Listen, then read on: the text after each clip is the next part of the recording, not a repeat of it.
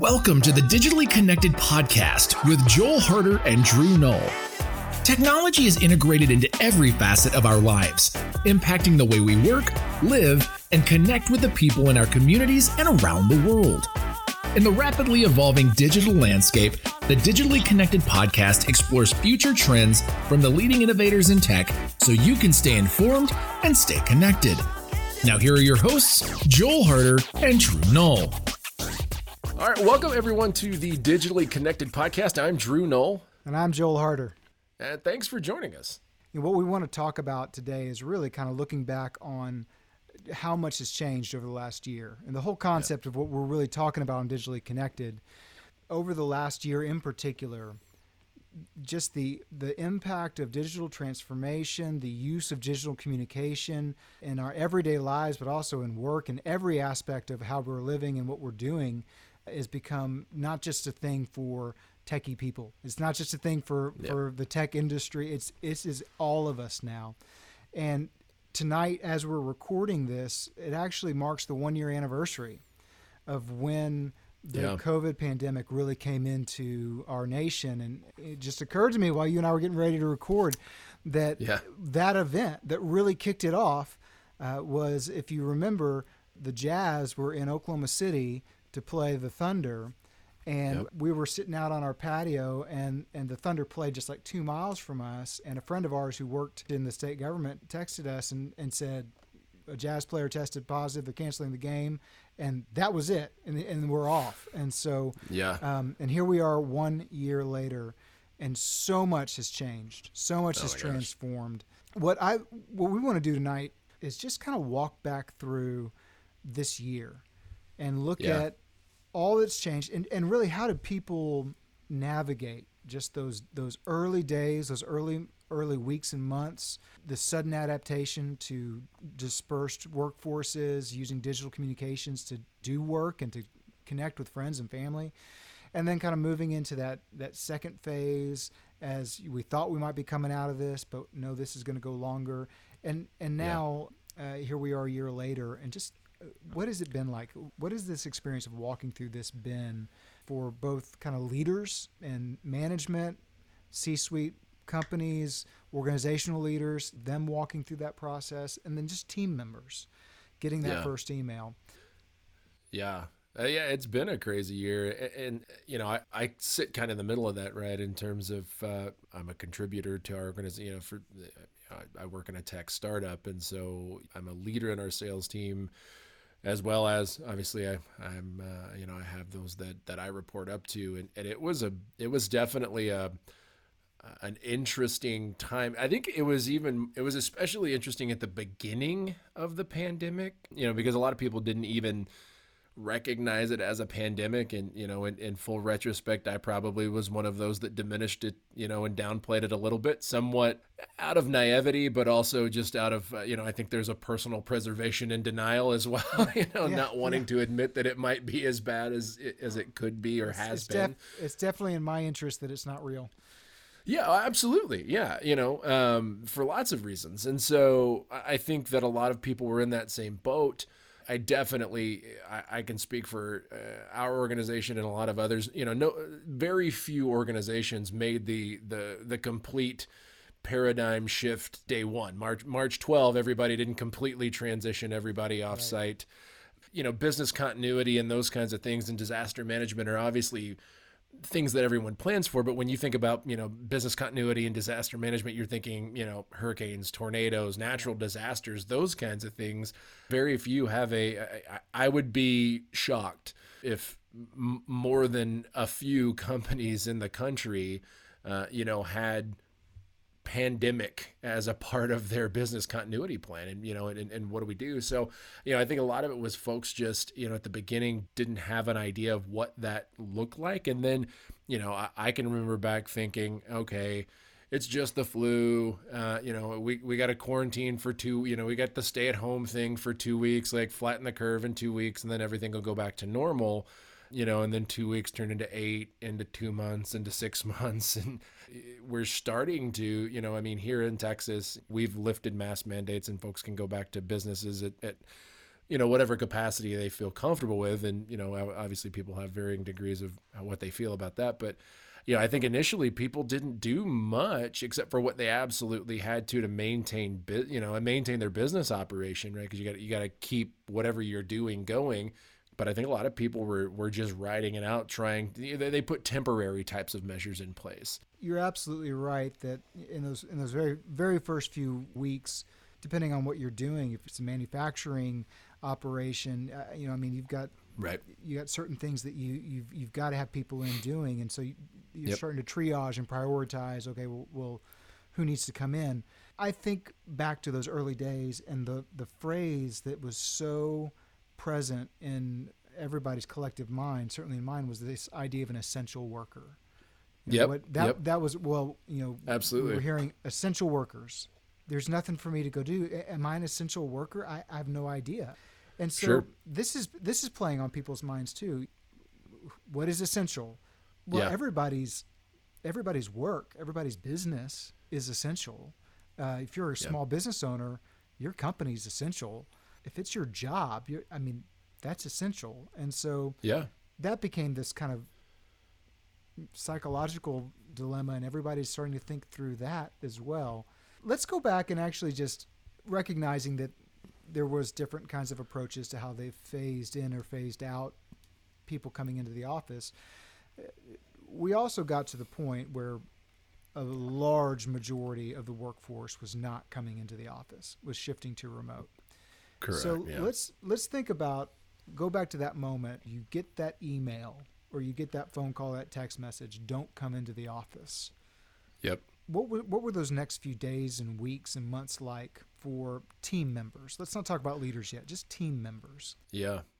Well, I think it was extremely challenging uh, for lots of reasons because I think you can't look at the the team member, the the individual contributor in a vacuum, right? Because while they're being told, don't come into the office, you're going to work remote for the next week, the next two weeks, the next month, whatever, simultaneously and in parallel, you know schools are they're they're going virtual which a year ago nobody knew what the heck that meant. We're doing virtual learning? Like what what is that? I know for me personally when, when i thought of virtual learning i harkened back to my art appreciation class in my undergrad that i took online and struggled to make a c in the pass.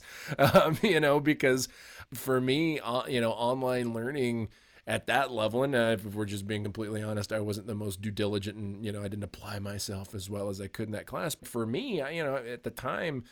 You know, my, my oldest is in first grade. I'm not a first grade teacher, but so I think people were balancing both what do you do with your kid because you know most people's routine is drop the kids off at school or daycare and then you go to work and while you're at work you're wholly committed, you know, at least from an attention standpoint, all I have to do is focus on what I'm doing at work, you know, and then I clock out or leave and go pick up the kids and do the kids. And, you know, there's, there's a very delineated structure to, to folks' days. And so I think that a lot of folks early on were, there was just so many unknowns. Uh, you know, we didn't know how long it was going to last. Not only do we have a first grader that I'm, I, am i am trying to work, um, and teach a first grader and you know, I've got twin three year olds that, you know, their daycare shut down. You know, some daycares stayed open, but, you know, as a parent, you're having to weigh, well, do in the midst of this disease that we know at that time literally nothing about, you know, do I send my kids to daycare or do I keep them home? And if I keep them home, I think a lot of people were just struggling to just work period get any work done right. uh, and and I think for those you know depending on what your job security level was to start with I think a lot of people were were probably uh, very anxious about trying to maintain a level of performance because layoffs happened, you know, and and so you're you know you're trying to maintain your level of performance so that you stay you know you stay at the top of the stack rank. So if you know if cuts happen, then you've got a better shot at surviving. Um, so I, I think it was just a lot of unknown and anxiety that people yeah. were experiencing in that. Well, and now we can kind of shift and think about it through the lens of of the people making the decisions for companies or for the organization. Yeah they're making some decisions about, you know, how are we going to begin to engage and mobilize and recruit people to begin to work and be productive. Those early yeah. days, they also had to acknowledge that their team members were making decisions about daycare and how we're going to handle school for our kids. And so, yeah. um, if you had really good leadership, they were thinking about things like that. But eventually, you've got to start thinking about okay, how do we start really getting our team and managing this idea of a, of a remote team? You know, a, yeah. a, a dispersed workforce. How do we manage a remote team to be productive and move the ball forward? Some of the best leaders I've talked to, and I've asked them, you know, walk me through those early days. Uh, I was talking to a president of a university, and he mentioned to me, I had to really understand what my role is as the president of the university. I need to understand you know, my job as the chief executive officer and the n- number one spokesperson for the mission of this entity. I had to really understand what that role meant, what it was, and I had to work with my leadership team to say, how do we not lose our mission? Uh, yeah, we got to change. Got to change operations. Got to change uh, approaches and techniques, uh, right. rapidly change our communications, but stay very mission centered. Triage is the best term I can come up with. I mean, you got, oh, absolutely. you got to triage what it is is absolutely necessary and vital to accomplish your mission, whether that's delivering services, if you're a nonprofit organization serving a certain population, whether it's manufacturing the widgets, you know, whatever your core right. mission is. Right um, yep. What is it, and how do we begin moving forward and, and keeping that mission? And the decisions became what are the different modes in which we operate? What are the different approaches? There's been a lot of good insights that's come out of the last year from leaders and organizational leaders. There's also been some yeah. good research and data that we've learned a lot, but companies um, recognize, you know, I have a product line that I can't do anything with right now, but I have all the raw materials to launch a new product.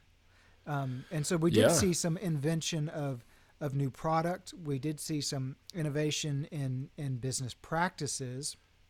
Yeah. Um, uh, My favorite comes, one there is a lot of these distilleries that started yeah. making disinf- you know, uh, yeah. you know, uh, hand sanitizer and stuff like that because the bars are shutting down, so their alcohol sales aren't going anywhere. But they said, well, heck, you know, alcohol kills stuff, so let's make hand sanitizer. And absolutely, and cracks me up that it, it's a perfectly clear liquid, but it smells just like bourbon when you spray it on your hands.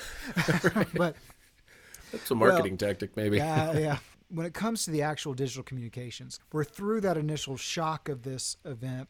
People are starting to, to get a, a, normal routine in place. Plans are in place to educate your kids, whatever that looks like. For me, yeah. man, I, I'm not a first grade teacher. My my goal was was math, phonics, and working on four hands in the backyard. I mean, that was that was all that was all we worked on. But you you get some of that down, and now you're you're looking at May we kind of thought, well, we'd be coming out of this for sure by May. Yeah.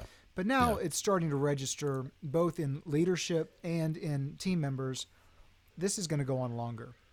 Um, yeah. Around May, June, there's a shift that's taking place. One of the shifts I saw from a leadership policy level is uh, some companies and organizations were starting to make really long, long sweeping decisions we are mm-hmm. uh, we are not coming back in person until 2021. Right. And, and, we're one of the reasons to, to do that. And you might say, man, that that that seems like a long time, and we may still be you know, get out of this by the fall, but it creates some stability too. That's exactly right. It's such a dynamic paradigm shift to to go from you know a collective workforce, if you will, you know everybody going to the office kind of scenario to you know a disparate distant workforce that there has to be even the the people that claim that I don't like routines, I don't do the same thing, you know, I brush my teeth, you know, different every day kind of people. Everybody is you need routine and structure to, to to thrive.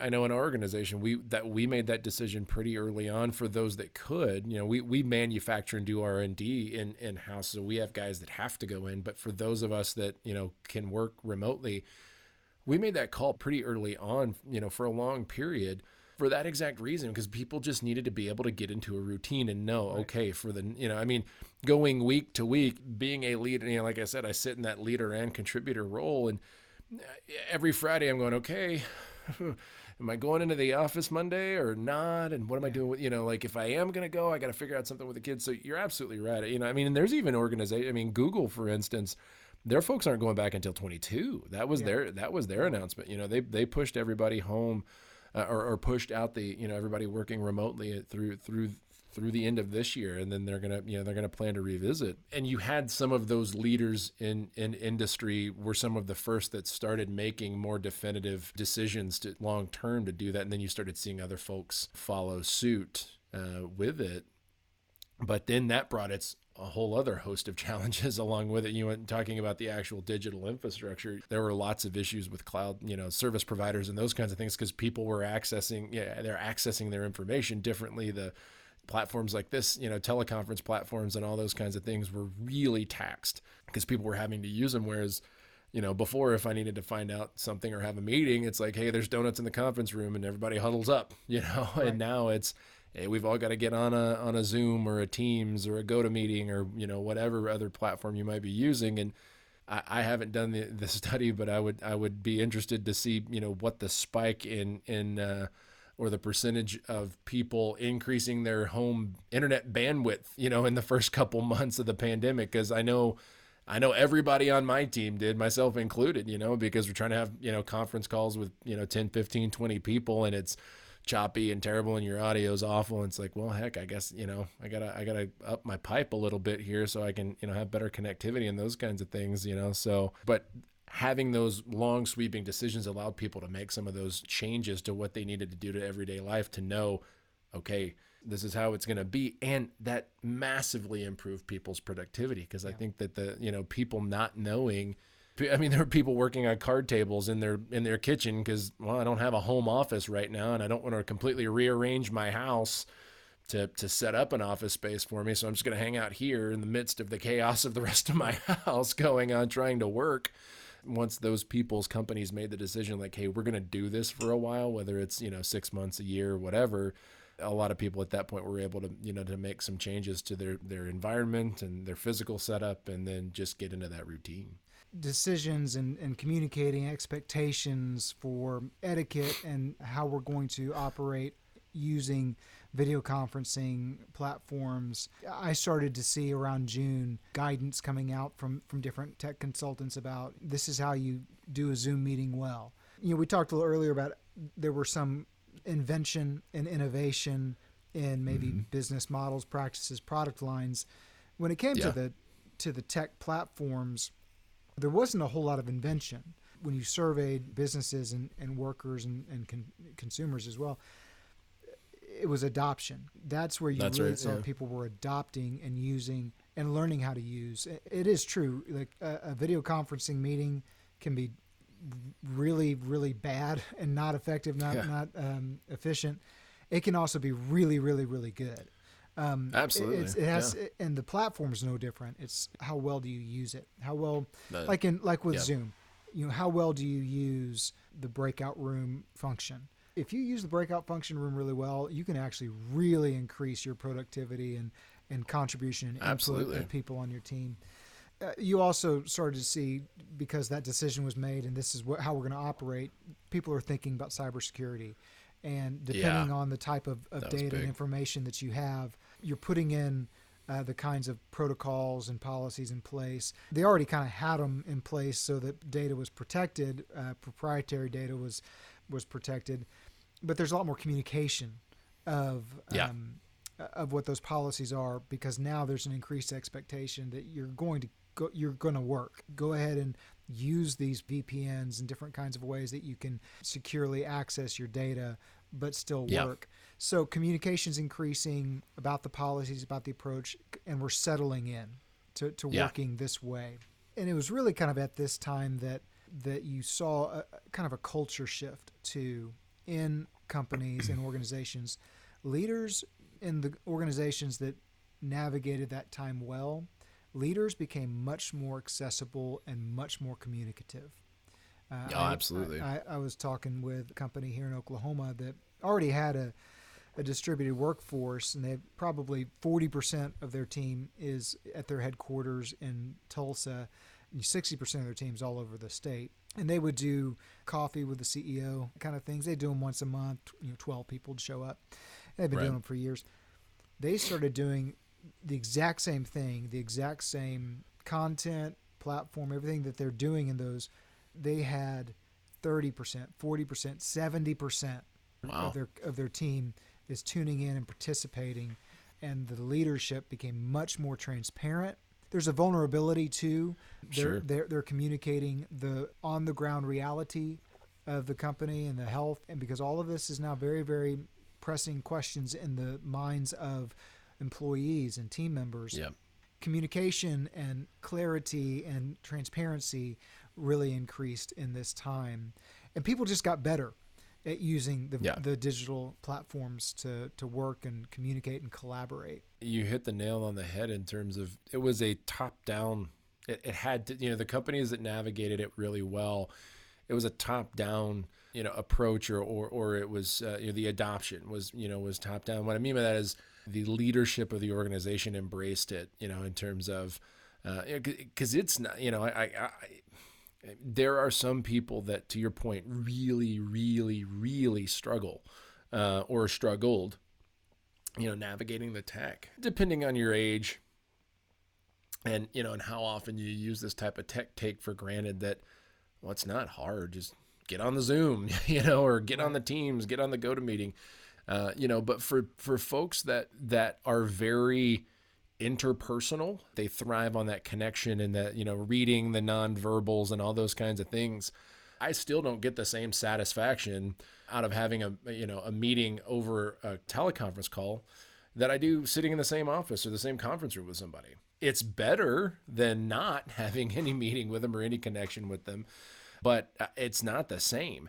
And for leaders, there's a big comfort level uh, for a lot of leaders to be able to actually go to somebody and talk to them face to face and and feel like they're engaging in their le- like leaders had to learn how to lead differently via the, the, the, new the new mediums of our, our connectivity. Not only was it a shift for the worker but learning how to lead effectively and inspire people and keep people motivated take everything that was going on socially, you know, with the pandemic and everything else that was going on, but just being able to motivate people via this type of technology was a was a very large shift uh, for a lot of people.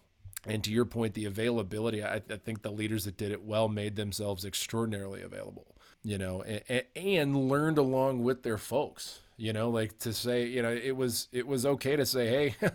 I'm learning too, you know, like we're gonna get through this, you know, uh, we'll get better. Uh, you know, a lot of companies offered training to their folks on, um, you know, hey, let's, you know, we'll take, you know, whether it's the IT department or HR or whoever, we'll take, you know, we'll run 30 minute little training seminars on, you know, as, as basic as it felt like this is how you log into our teleconferencing platform. Here's how you share your screen here's how you choose the actual screen you want to share, yeah. not the inappropriate picture that you probably shouldn't have up anyway, but just in case, like don't share that, you know, like they they roll through the basics like that for folks. And I think what you saw as to your point, you know, as companies started actually adopting policies around it and adopting training around it and really, really embracing the technology, you started seeing, you know, companies really start to flourish. Um, you know, and there's tons of benefits to to to having people work from home. Um,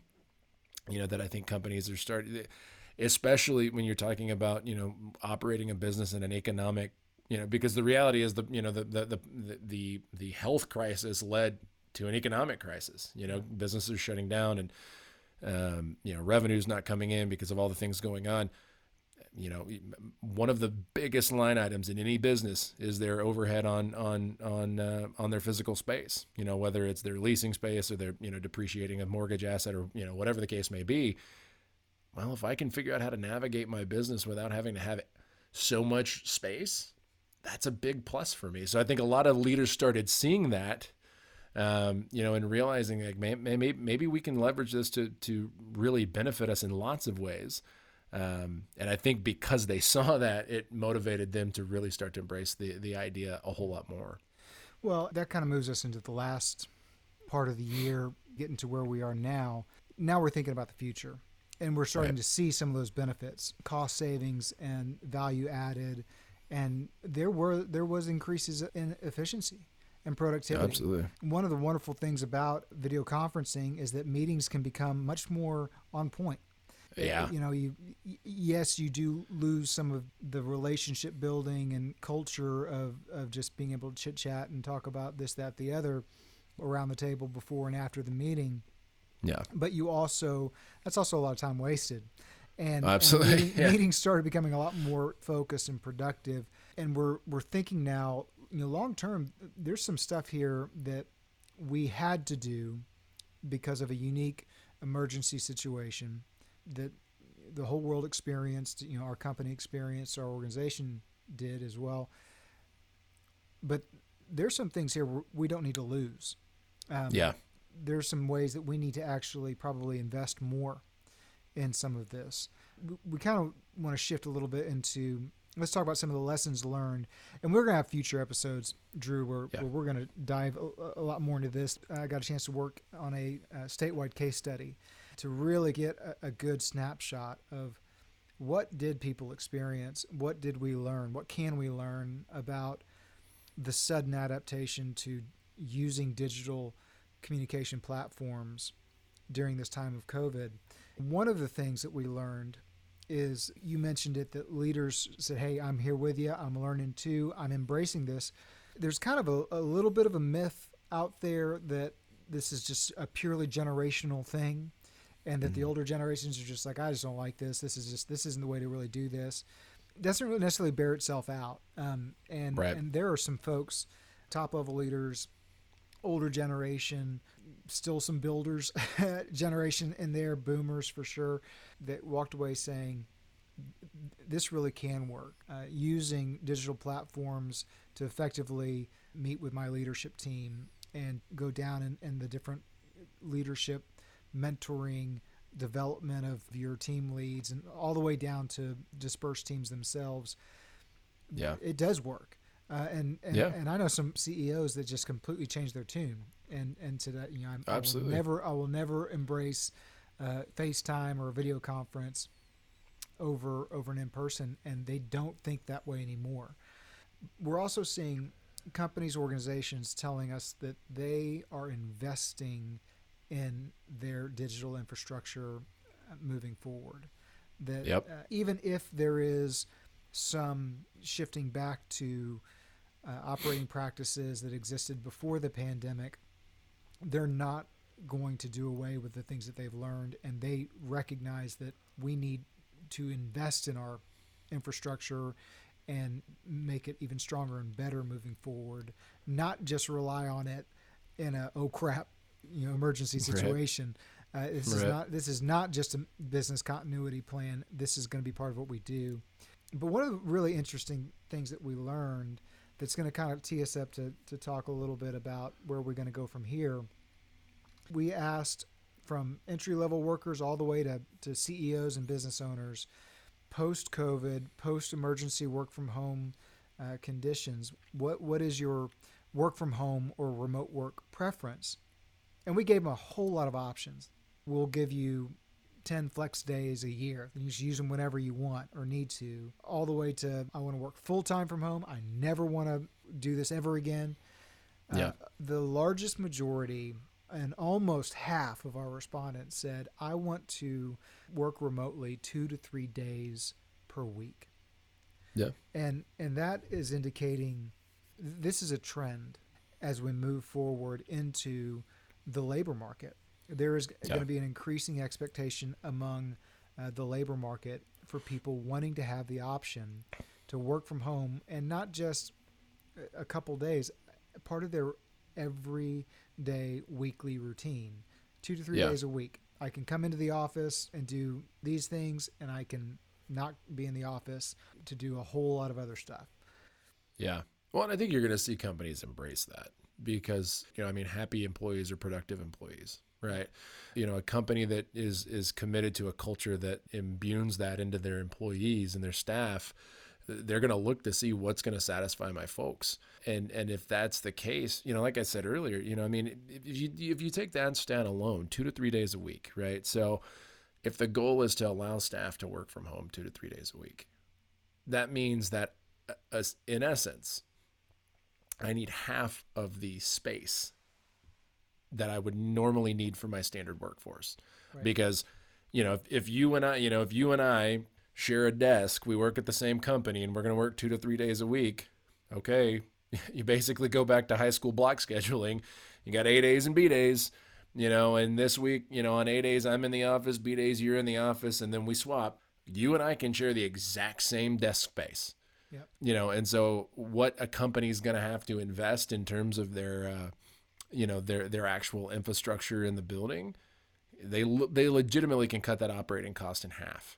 And it's not an or, it's not a trade off. They get that, they get to cut, you know, operational expenses as well as improve their customers or their uh, you know the company's morale their productivity and you know I, I think that's really what you're going to start seeing shifts in as well as their talent pool opens sig- significantly. Right. I know we as a startup, you know, we'll find talent uh, and and just rock stars in terms of what they do, but they're out of market and they don't want to relocate. You know, and prior, a lot of of companies. Well, if you're not going to be in this, you know, like you've got to be in the same city as the company because you got to. We want you coming in every day, and we want to see your face and all of that stuff so you would have to forego really high quality talent because of that fact. Well, now, you know, if they're more open to that idea, you might have scenarios where, you know, companies can really open up their talent pool and really start I, I, I will be very intrigued to see how that shifts the the workforce.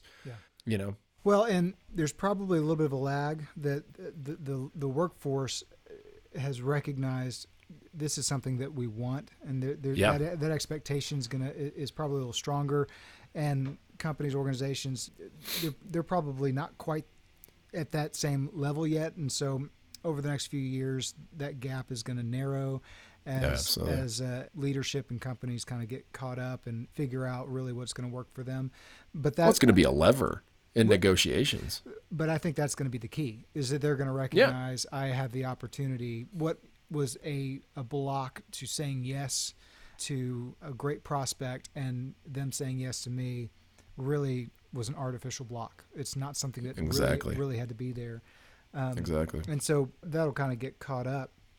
You also just look at it from the side of society and our nation and just obviously industry specific, obviously job specific. This isn't true of everything, but for sure. a great number of professional jobs, office jobs, 10, 15 years from now, the idea of having to relocate my family because of a job might not nearly be as common a thing that people are thinking about. So now you can choose where you want to live based upon a whole other list of priorities for yourself and your family. The ability for exurbs, not true rural areas, 50 miles out of, out of town of a, of a metroplex urban center, those kinds of communities are going to have an opportunity to grow because people are going to want to live in a place like that and raise a family there. Or I don't have to move away from family.